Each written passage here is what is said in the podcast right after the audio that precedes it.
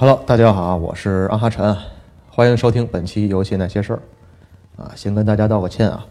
由于上一周出游啊，就是在国庆期间啊，所以拖更了一周，先跟大家说声抱歉啊。今天呢，要跟大家聊聊一个话题呢，就是关于人工智能啊这样一个我们必须要面对的一个话题。当然啊，我不会详细的去聊所谓人工智能是什么啊，又或者人工智能未来的趋势是怎样的。啊，因为咱们是游戏类型的电台节目啊，所以我可能会接着人工智能这个大的发展趋势呢，去聊聊在游戏中出现的那些具象的人工智能。我们大家一聊到人工智能啊，可能就会想到机器人啊，或者带着机器手臂的电脑啊等等，又或者随着这几年人工智能的发展啊，外形与人类无异的机器人啊，就没有什么区别了。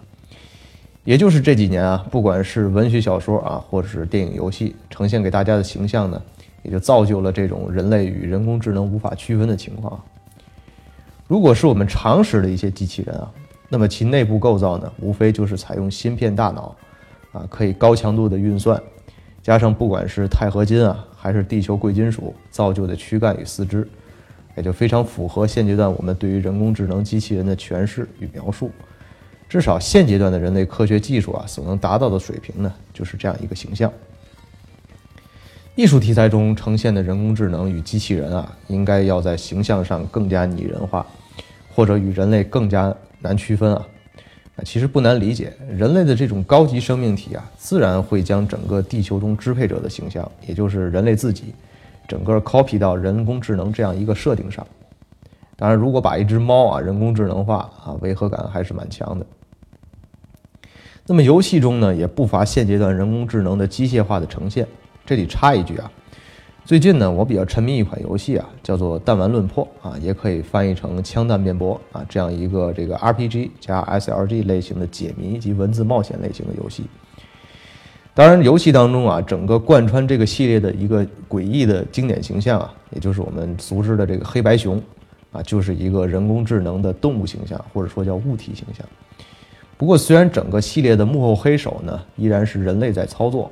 不过真正意义上的大脑呢，则是这个外形人畜无害啊，憨态可掬啊，性格却极其恶趣味，话语呢非常轻浮的一只布偶玩具熊。不过玩过的小伙伴啊，应该知道啊，就算是一只把所有人这个耍得团团转的这个黑白熊。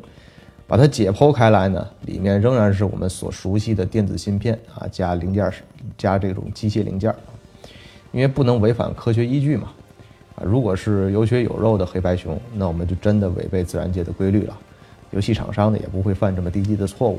其实就目前而言啊，人类对于人工智能呢，并不是非常的恐惧。啊，主要也是现阶段人工智能 AI 呢，仅仅是运算速度比人快啊，思维方式和智能行为呢，也都只是初级的阶段。但这就已经要比人脑要活跃的多了啊！据科学表明呢，人类的大脑呢，仅仅开发了不到百分之十，啊，就已经有这样的一个成就了。不过和这个人工智能相比啊，运算的这个速度呢，还是不能比。但未来呢，人工智能随着大面积的普及啊，满大街的这种智能 AI 机器人。人类就不会会不会有恐惧了呢？对于人类而言啊，能够理解并可以支配的，啊都不会冠以恐惧这个名词而存在啊。那就比如像老虎、熊啊等猛兽，就算是对这个人类极其危险的存在啊，但依然是在人类设定的规则世界当中存在的。但人工智能只要突破人类所理解或支配的范围，那么结果就会怎样呢？大家可能看过《复联二》啊，啊都记得里面有一个大反派叫做奥创。奥创可是钢铁侠和绿巨人这两个地球上最强的大脑的产物。然而，小伙伴呢一定记得当时创造奥创的最初目的是什么啊？就是维护世界和平嘛。这个观念如果是人类来想啊，一定是美好的世界就将在奥创的带领下啊步入新的秩序、和平的时代。但结果呢？如果输入“世界和平”这样一个指令，那么最先发难的呢，必然是复联的这些超级英雄们。他们就是奥创眼中最大的阻碍和平的存在。那么，奥创认为什么才是世界、地球甚至宇宙的存在？这种和平的存在呢？也就是人类灭亡嘛，也就不会不存在和平了。就上述理论而言啊，如果给人工智能随随便便输入一个我们人类惯有的指令的话，那么结果并不是我们所能理解的啊，这才是人工智能的恐怖之处。我记得罗胖在这个逻辑思维当中曾经说过一个例子啊，就是让人工智能复印照片，那么人工智能呢就会无所顾忌地用掉所有资源去复印照片，然后把所有人类杀死，然后在世界的各个角落布置一个打印机，然后开始复印照片，并并且最后甚者啊，他们在月球上啊继续复印照片，直至永远。所以人人工智能最缺乏的是什么？大家可能也就想到了，也就是人类的情感。所以我们下面要讲到一本著名的反人工智能类型的小说，叫做《仿生人能梦到电子羊吗》。这部小说啊，区分或者说检测人类还是人工智能的测试呢，叫做移情测试。我先来解释一下什么叫移情测试啊。据书中描述呢，人类包括一些食草动物都有这样的一些移情的能力啊，也就是设身处地的理解他人感受的一种能力。当然，移情和同情是不相同的。理解他人的感受呢，并不表示我们与那个人有相同的感受，这是同情。但是移情呢，就例如我们了解某人为何会这样愤怒啊，我们也有相应的一些愤怒的感受。同情呢，就是我们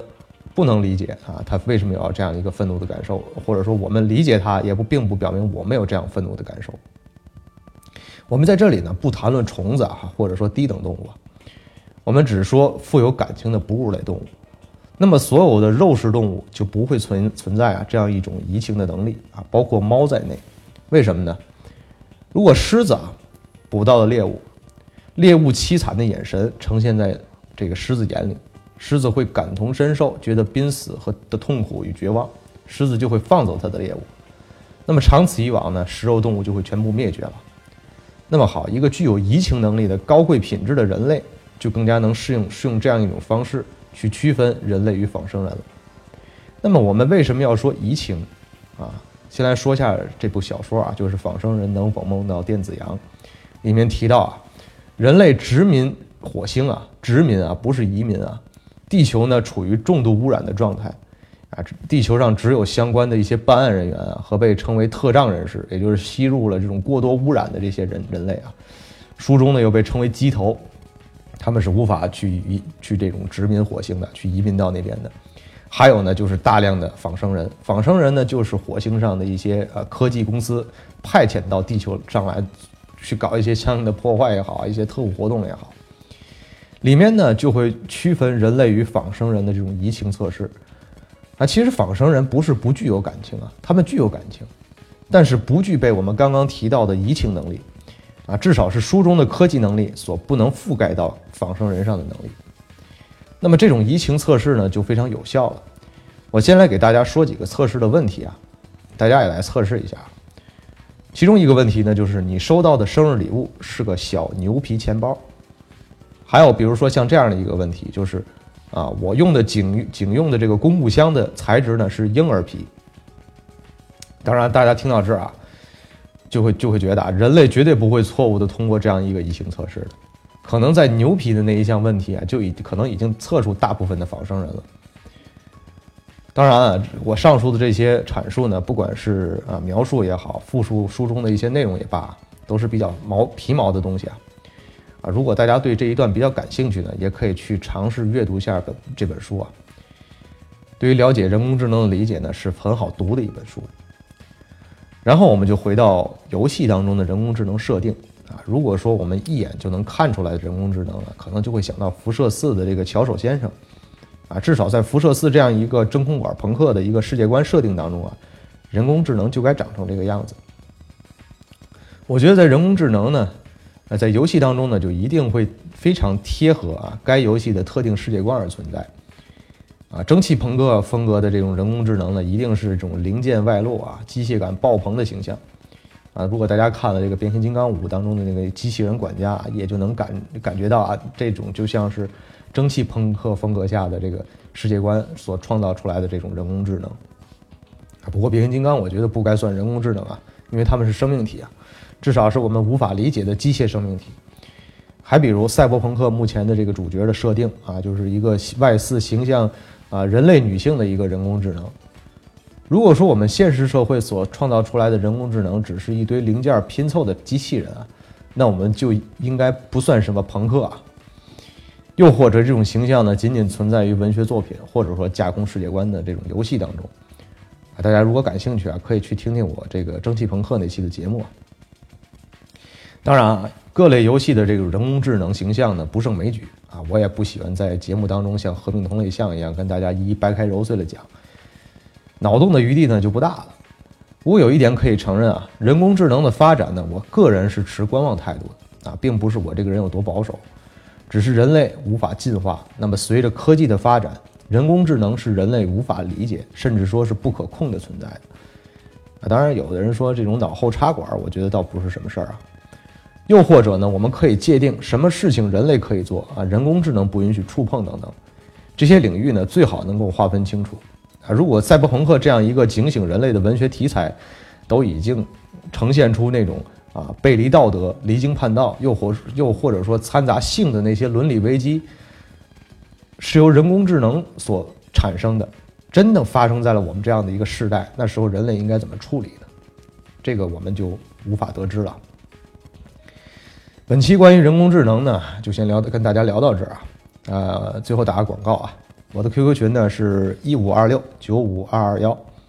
游戏生来有趣，让我们下期节目再见。